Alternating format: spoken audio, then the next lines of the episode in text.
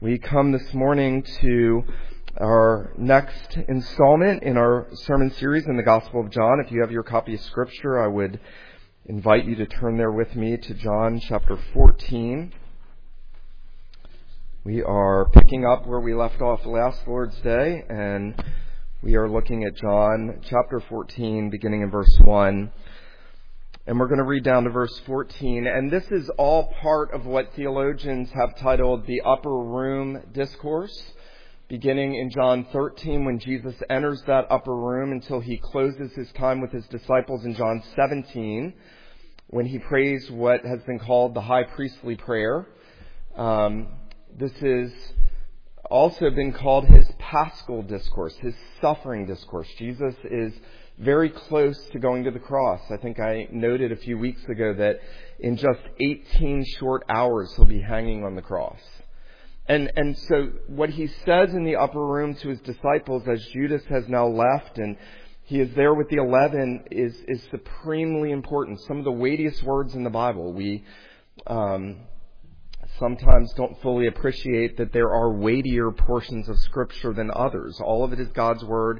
These are weightier than other parts of Scripture. And I heard one pastor theologian say recently, when we come to the upper room, we realize that no one interprets to us Jesus better than Jesus. No one interprets Jesus better than Jesus. He tells us who he is and what's in his heart. And so in a focused way, we're going to see really now the beginning of that paschal discourse, that suffering discourse here in John 14. And so we're looking at verses 1 through 14. And as always, I know that you're going to find it helpful to be reading along with me. Now John records for us Jesus saying to the 11, "Let not your hearts be troubled. Believe in God, believe also in me. In my Father's house are many rooms. If it were not so, would I have told you that I go to prepare a place for you? If I go and prepare a place for you, I will come again and will take you to myself, that where I am, there you may be also. And you know the way where I am going." Thomas said to him, "Lord, we do not know where you're going. How can we know the way?" Jesus said to him, "I am the way and the truth and the life. No one comes to the Father except through me. If you had known me, you would have known my Father also. From now on, you do know him and have seen him." Philip said to him, "Lord, show us the Father, and it is enough for us." Jesus said to him, "Have I been with you so long, and you still do not know me, Philip? Whoever has seen me has seen the Father. How can you say, 'Show us the Father'? Do you not believe that I am in the Father and the Father is in me? The words that I say to you, I do not speak on my own authority, but the Father who dwells in me does the works. Believe me that I am in the Father and the Father is in me, or else believe on account of the works themselves. Truly, truly, I say to you, whoever believes in me will also do the works that I do, and greater works than these will he do, because I am going to the Father. Whatever you ask in my name, this I will do, that the Father may be glorified in the Son. If you ask me anything in my name, I will do it." The grass withers, the flower fades, but the Word of God endures forever. Well, a number of years ago, I was engaged in an evangelistic ministry, and on the outside of a chapel on the boardwalk in New Jersey, in which we would engage thousands of people every summer as they walked by, usually cursing at us when they walked by. That was always fun.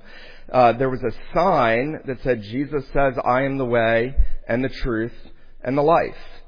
And on one occasion, I was engaging two guys about my age, and they said, "No, I think there's lots of ways to God." And I said, "Well, we'll see here on this sign. Jesus says, 'I am the way and the truth and the life. No one comes to the Father except through me.'" And one of the guys said to me, "Well, that's not what he meant." And I said, "Well, what did he mean then?" He said, "Well, he just means he's one way to God." And I said, "Well, let's go through this. Jesus said, 'I am the way.'" He uses the article "the." "I am the way and the truth and the life. No one comes to the Father except through me." And he said, "Yeah, I don't think that's what that means." And I said, "I'm only reading the verse to you. Let's go through word by word. What do you understand by no one? So what does no one mean? Jesus says, no one can come to the Father except through me. Now, when we think of John 14:6, and we all know that verse, I would imagine, so well. We love that verse. It's one of the 7 I am sayings of Jesus recorded in John's Gospel. It is arguably the most pregnant of the I am sayings. Remember, Jesus says things like, I am the good shepherd, I am the door, I am the light of the world. All of those I am sayings where he is claiming divinity. He is the great I am that revealed himself to Moses. And when he comes here to tell his disciples, he's not using this in an evangelistic sense. It's very interesting. Most people miss the context of John 14:6. He is not using this for evangelism. It certainly has a very prominent place in holding out the exclusivity of Jesus for the salvation of those that don't know him. But Jesus is telling his disciples this to comfort their hearts. Isn't that interesting? Notice that first verse, Jesus says, let not your hearts be troubled. Now, he has just told them, if you go back to the end of chapter 13, he's told them, I'm going away, and where I'm going, you cannot come. And then he gives them the new commandment, which we heard about. And Peter totally misses the point. He's like, Lord, why can't we go with you? And we saw how Jesus is always sort of correcting his disciples in a gentle manner, in a loving manner. He's helping them to understand the weaknesses of their own flesh. And he's also helping them to understand why they need him so much and what he's come to do. And now he recognizes that they are troubled in spirit. And everything that he says to them between verse 1 and 14 is for the purpose of spiritual comfort. I think there's going to be a word there for us today that when we have hearts that are anxious and weighed down with cares and worries and fears and anxiety, that what Jesus says to his disciples here is what we need to hear to quiet our hearts when they are troubled by the prospect of suffering for him or being ostracized because of him or having family members reject us because of him or any number of things that might trouble our hearts. And so as we look at this morning, I want us to consider three things about the comfort that Jesus is seeking to bring to his disciples. First, I want us to consider the comfort from the Son's saving work, comfort from the Son's saving work. Then I want us to consider comfort from the Son's oneness with his Father. And then I want us to consider the comfort that we get from the Son's work in his people. The Son's work for his people, the Son's oneness with his Father, and the Son's work in his people. Well, very interesting. Jesus is going to the cross, and he is weighed down himself with anxiety, in a sense, a sinless weight on his soul. He said back in chapter 12, now my soul is troubled. And what should I say? Father, save me from this hour, but for this purpose I came to this hour. The holy soul of Jesus was weighed down with agony even before he went into the garden. He knew he was going to fall under the wrath of God. He knew that he was going to be cut off from fellowship with his Father. He knew that he was going to stand in the place of sinners and take what they deserve on himself. And that filled his sinless soul with a weightiness, a heaviness, a sorrow. And yet, here's what's so interesting. In the same context, in which Jesus says, now is my soul weighed down with sorrow, he recognizes that his disciples' souls are weighed down with sorrow because he has told them he's not going to be with them in a little bit and they can't come with him. And he's told them that one of them is going to betray him. And he's told Peter that he's going to deny him. And Jesus, in that moment when he could have been consumed with his own self-interest, is focused on caring about their needs. That's really a marvelous thought. In that moment when Jesus, humanly speaking, should have been concerned and consumed only with himself, saw their needs and cared for their inmost heart needs. One old theologian said it was the sorrows of their hearts which now occupied the great heart of love.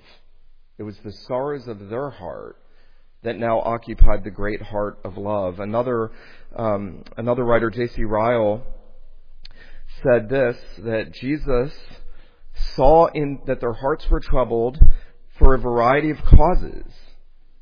Listen carefully. It was partly by seeing their master troubled in spirit, back in chapter 13:21. It was partly by hearing that one of them would betray him. It was partly by the mysterious departure of Judas. It was partly by their master's announcement that he should only be with them a little while longer and that they could not come with him. And it was partly by the warning addressed to Peter that he was going to deny his master 3 times. Ryle says this, "For all these reasons, this little company of weak believers was disquieted and cast down and anxious." And yet Jesus takes their anxiety to himself and cares for the inmost needs of their hearts. Now, that should be an incredible comfort to us, because at different times and in different seasons, every one of us has hearts that get anxious, worried, or weighed down with cares. And we can sometimes feel as though no one else understands what we're going through. And yet Jesus knows every thought and emotion and every inner working of the heart of every one of his people. And what he says to his disciples here, as he is not now focused on himself but on their need, he says to us, "Let not your heart be troubled." Do not let your heart be troubled. Now, Jesus is not well-wishing the disciples. You know, sometimes we are terrible comforters. Somebody tells us something going on and we just say, you know, I just hope it's going to go, I really think it's going to go fine. You'll be fine. We don't know what we're talking about. We don't know how it's going to turn out. It could get way worse. What if somebody said to you, you know, "I'm really worried this is going to turn out bad," and you're like, "Yeah, I think it could be way worse than you're concerned about." Here, Jesus knows everything. He sees in them a distressed spirit, in all of them. They've given up everything to follow him. He's telling them, "I'm going to die." They're thinking, "What's going to happen to us?" They are weighed down, and he says to them, "Do not let your heart be troubled." He says, look at this, "Believe in God, believe also in me." Now, Jesus is going to talk about his saving work here in a second. But the first thing he does is he focuses their attention on himself. He's not saying he's not God. When he says, "Believe in God, believe also in me," he's actually going to tell us in a moment, "If you've seen me, you've seen the Father." The book opens by saying, "In the beginning was the Word, and the Word was with God, and the Word was God." He is God. He's not saying God is God and Jesus is Jesus. What he's saying is, and many people talk about believing in God, and Jesus is going to explain, if you're going to believe in God, you've got to believe in me. And our focus, what he's doing is he's directing our focus on himself. He's saying the solution to not being troubled and anxious is to fix your eyes on me. That's the solution. He is recalibrating the compass to true north, saying, when you're anxious, fix your eyes on me. You believe in God? Believe in me. Trust in me. Come to me. Abide in me. Fix your gaze on me from the eyes of your heart. Now, Jesus now says there in verse 2, "In my Father's house are many rooms." Now, the old King James Version has kind of ruined this for us. And you all know, if you grew up any time before the 90s, that every translation was, "In my Father's house are many mansions," right? Elvis Presley sang that. We sang it in a hymn this morning. It actually does not say mansions anywhere in the Greek text at all whatsoever. It's a really bad, archaic translation. What it says is, Jesus says, "In my Father's house are many dwelling places," abodes, "many places for you to abide." Now, in order to understand what he's saying here, we have to understand what he's appealing to. Now, we know that he's talking about heaven. when he says, in my Father's house. But every time the phrase, the Father's house, is used in Scripture, it is a reference to the temple. It's a reference to the temple. The temple in the Old Covenant was the house of God. It was the dwelling place of God. It's where God came down and he manifested his presence in the most holy place, right on the Ark of the Covenant, where the blood from the sacrifice was put to cover the transgressions of the law of God that the people transgressed. The law was kept in the Ark. The blood went on the mercy seat. God came down and God dwelt in his house. And on the outer edges of the temple were dwelling places for the priests who ministered in the temple. I think what Jesus is doing here is he is preparing his disciples to understand that they are going to be priests. All believers are going to be priests in the true spiritual temple of God, that they are going to have an abiding place in that temple, that they are going to be able to dwell in the presence of God, that they are going to be able to minister before God, that they are going to be in the place where God makes his dwelling known. Now, in the New Covenant, you know this, that the temple is first and foremost Christ, in whom the fullness of God dwells, and then it is the church, as the people of God are gathered together as living stones in whom God dwells.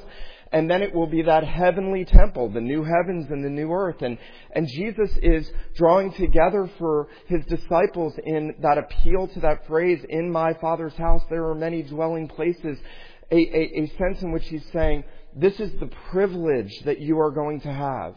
You are going to have the privilege of abiding in the very presence of God forever. That's what I've come to do. Why should your heart not be troubled? Because you are going to dwell in the temple of God, the heavenly sanctuary, in the presence of Christ forever. Look, when Jesus says here, in my Father's house are many rooms, he then goes on to say, if it were not so, would I have told you, or I would not have told you, that I go to prepare a place for you, and if I go and prepare a place for you, I will come again and will take you to myself, that where I am, there you may be also. One of the mysteries of the New Testament is that in almost every case in which heaven, or even the new heavens and the new earth, are mentioned, we are told almost nothing about what it's going to be like in any sort of propositional way. But what we are told recurrently is that heaven is being with Jesus. When Jesus speaks about heaven, he says, I'm coming again, that where I am, there you may be also. When we think about the hereafter, that's the central way we should think about it. Is heaven means going to be with Jesus. I have heard many people, and we just cheapen things so much in life. Is there going to be golf in heaven? Who cares? Who cares? I mean, heaven's being with the eternal, glorious Son for eternity in the presence of the one that redeems his people from hell and wrath and destruction and brings them to everlasting joy and love and fellowship in the presence of God. Are we going to eat food in heaven? Who cares? Really? Our desires, as C.S. Lewis says, are too low. They're too low. Jesus wants to raise them. There's a dwelling place. It's the Father's house. I am going to be there. You are going to dwell there. Don't be troubled. Don't be troubled. Why should you not be anxious? Because you're going to be with Christ. Believe in God. If you do, believe in me. Now, what does it mean? What does it mean that Jesus goes to prepare a place for us? I remember as a kid hearing all those songs about, in my Father's house there are many mansions, and I'm going to go get my mansion. And, I think I must have been 4 or 5, and I'm thinking about Jesus being in heaven, like working away on building mansions so you can have one. That is not what Jesus is saying. Jesus was not in heaven with a hammer and a nail building you a mansion. Jesus was nailed to the cross to build you a mansion. When Jesus says, I go to prepare a place for you, where does he go? He goes to the cross to shed his blood, to secure a place for you and me in glory. And then he goes to the Father in the ascension. You know, it's really remarkable how many theologians jump straight to the ascension of Christ and his intercession, rightly so, when Jesus says, I go to prepare a place for you, and they bypass the cross. He's first going to the cross. Here, Jesus is speaking of himself as the great high priest. He's just mentioned the temple, and there's going to be dwelling places for us in the temple. But what he's now saying when he says, I go to prepare a place for you, he is both saying, I am going to sacrifice myself for you on the cross to secure your place in glory. And then I am going to the right hand of the Father, and I'm going to ever live to make intercession for you. The two roles of the priest, to sacrifice and to intercede. That's what he's saying. Your heart should not be troubled about anything, because Christ is the great high priest who prepares a place for his people.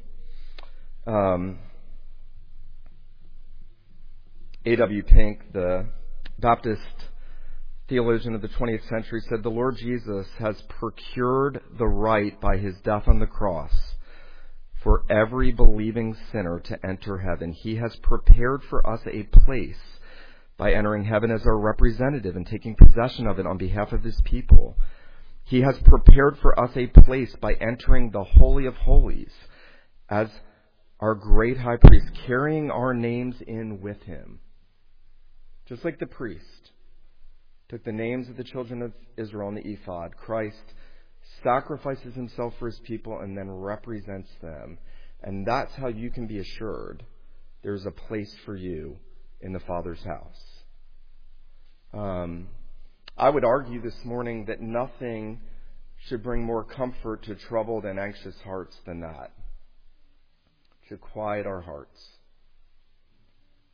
Jesus says, doesn't he, to his disciples, don't fear those that can kill the body and afterward have nothing more that they can do. I'll tell you, fear him who after he has destroyed can throw soul and body in hell. And yet here he's saying, don't fear what men can do to you, because I've prepared a place for you.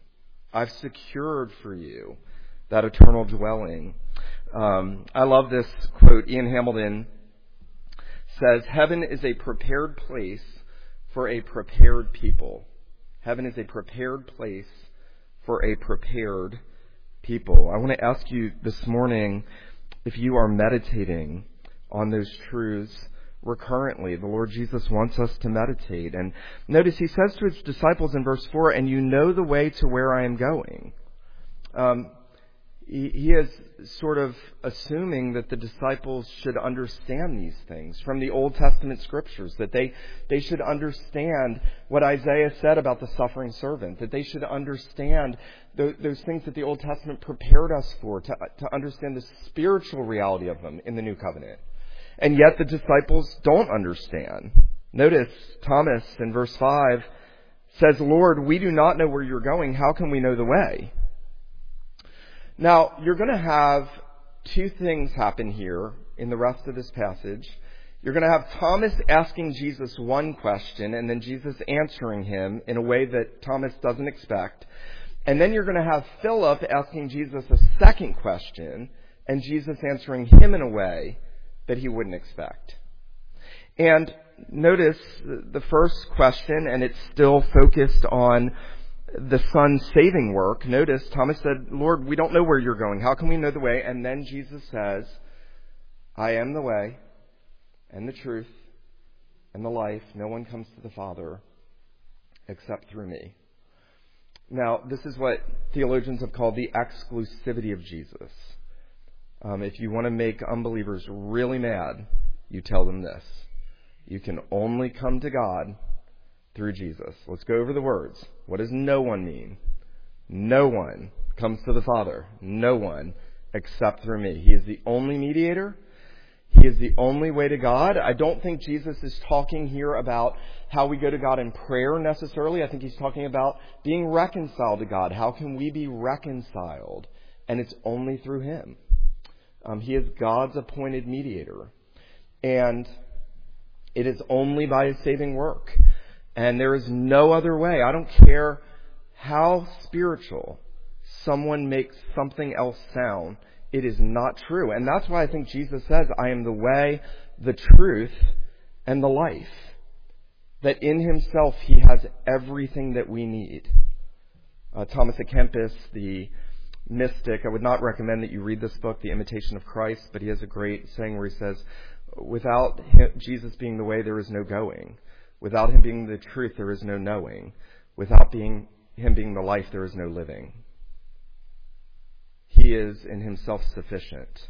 He is everything that we need. And he alone has everything that we need. Now, from there, notice that Jesus says, if you had known me, you would have known my Father also. From now on, you know him and have seen him.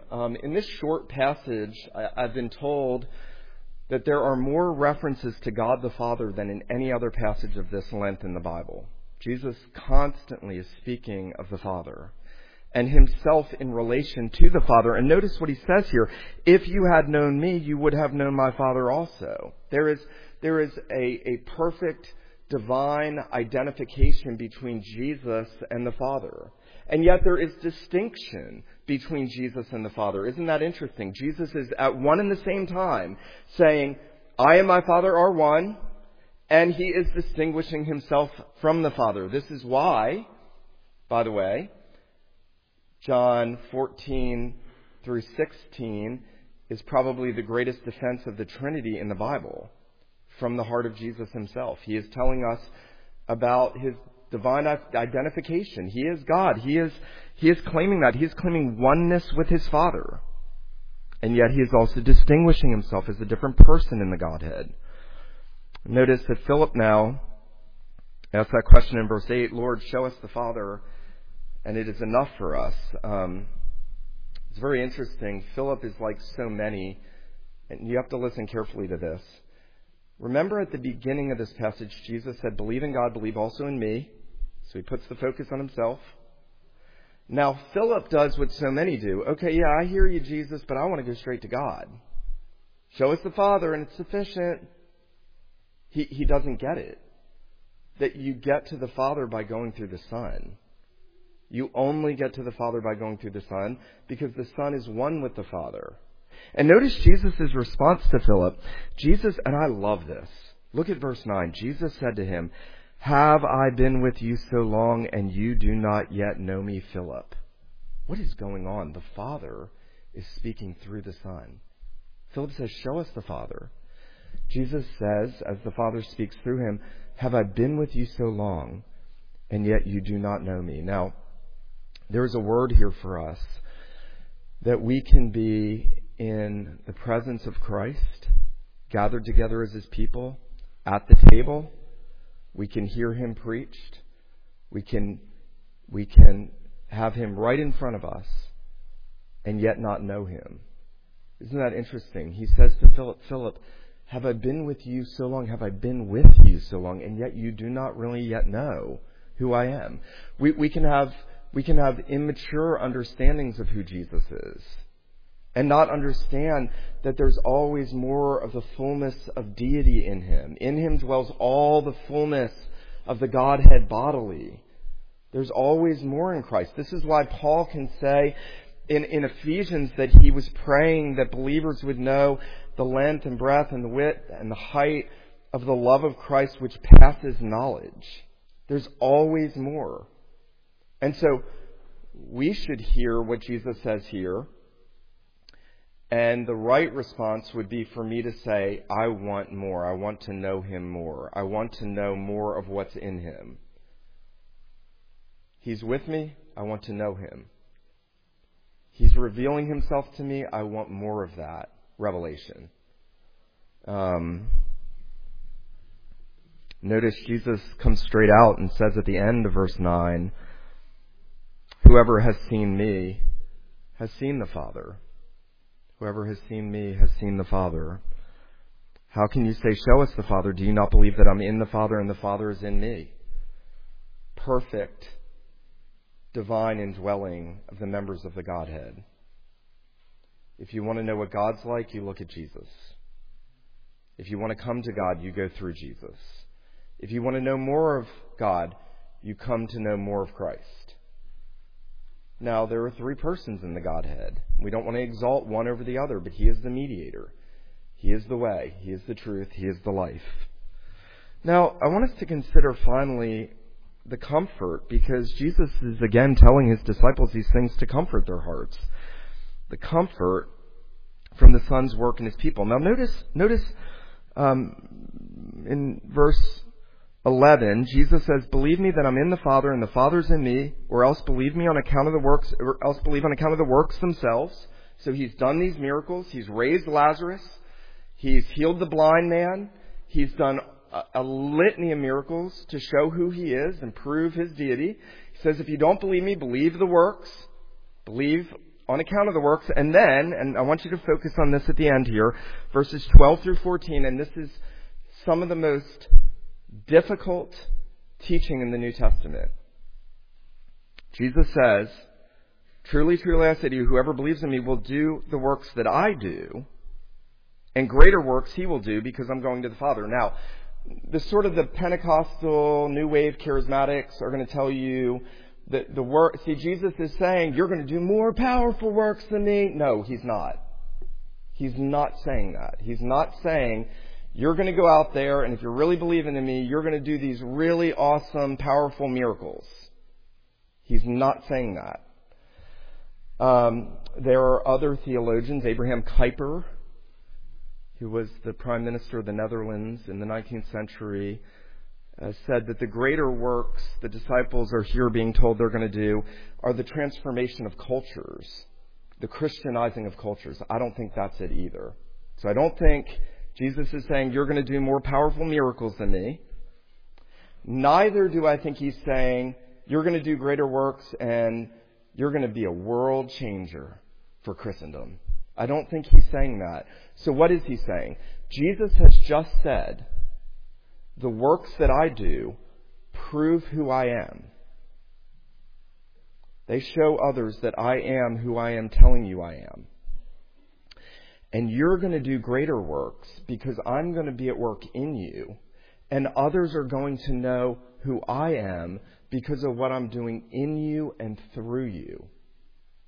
Notice, Jesus says greater works than these the one who believes will do because I'm going to the Father. And whatever you ask in my name, I'll do it, that the Father may be glorified in the Son. That's the end goal. So he's going to the Father. He's going to be at work in his people. The works that he does through his people are going to be a more far-reaching evidence of who Jesus is, so that the Father is glorified in the Son. What does that mean? That means when you think about your role as a believer, it means that we are carrying Jesus with us where we go. We are his ambassadors. He has left us here to bring glory to him in both our witness and in our deeds of love and mercy. And as we live out the Christian life, believing in him, bearing witness to him, and carrying out deeds of love and mercy, the watching world realizes, even if they hate him, that he really is God manifest in the flesh. The works that he's done, he's going to do greater ones in his people and through them, so that the Father is glorified in the Son, so that I ought to think, is what I'm doing and saying bringing glory to Christ and to the Father, or is it subtracting from it? That's a really good question for us to ask. I want to leave you with just a couple thoughts this morning. First, I want to just recognize that we are going to have times and seasons in which our hearts are troubled by 1,000 different things. And Jesus is giving us the remedy to quiet our hearts when they're anxious, when they're fearful, when they are displaced, when they are wayward. He brings us back and he focuses us on him. He focuses us on his saving work. He reminds us this morning, I have gone and I have already prepared a place for my people, and I want to bring you where I am. And that means we should live in light of that. We should live in light of the hope of the return of Christ. We should live in light of what he's already accomplished for us, what he's secured for us. And then we should recognize that we have full access to God in Jesus and only in Jesus. What a privilege that is to quiet a troubled heart. You know, you can go boldly to the throne of grace right now in a way that even the Old Testament saints couldn't do. There's a fullness for believers now through Christ. And then I want to leave you with this thought that the Lord Jesus is eager to do works in us so that the Father would be glorified in him. And that we would live in light of that, that we would seek to be faithful representatives of the Lord Jesus wherever we go, in our words and our actions, that we would be careful, that we would think, am I representing Christ well? Because he wants me to. He wants to bring glory to his Father, and he wants us to bring glory to him in those ways. I hope that you'll be encouraged to fix the eyes of your hearts on him this morning. Let him who has ears to hear, let him hear what the Spirit says to the church. Let me pray for us. Father in heaven, we do acknowledge this morning that there are many times when our hearts are weighed down with anxiety, when they are troubled, when they are fearful, when they perhaps are shaken by circumstances of life. And we thank you and praise you that the word that your Son has spoken to his disciples, he speaks to us this morning. We pray that you would give us great comfort and consolation in the knowledge that Christ has already gone to the cross and to your right hand to prepare a place for us. Lord Jesus, would you comfort our hearts this morning as we come to the table? Would you prepare us to feed on you, to have our souls quieted and filled and comforted in the knowledge of what you've done for us in taking our sin on yourself? And so prepare us to that end, we pray in Jesus' name. Amen.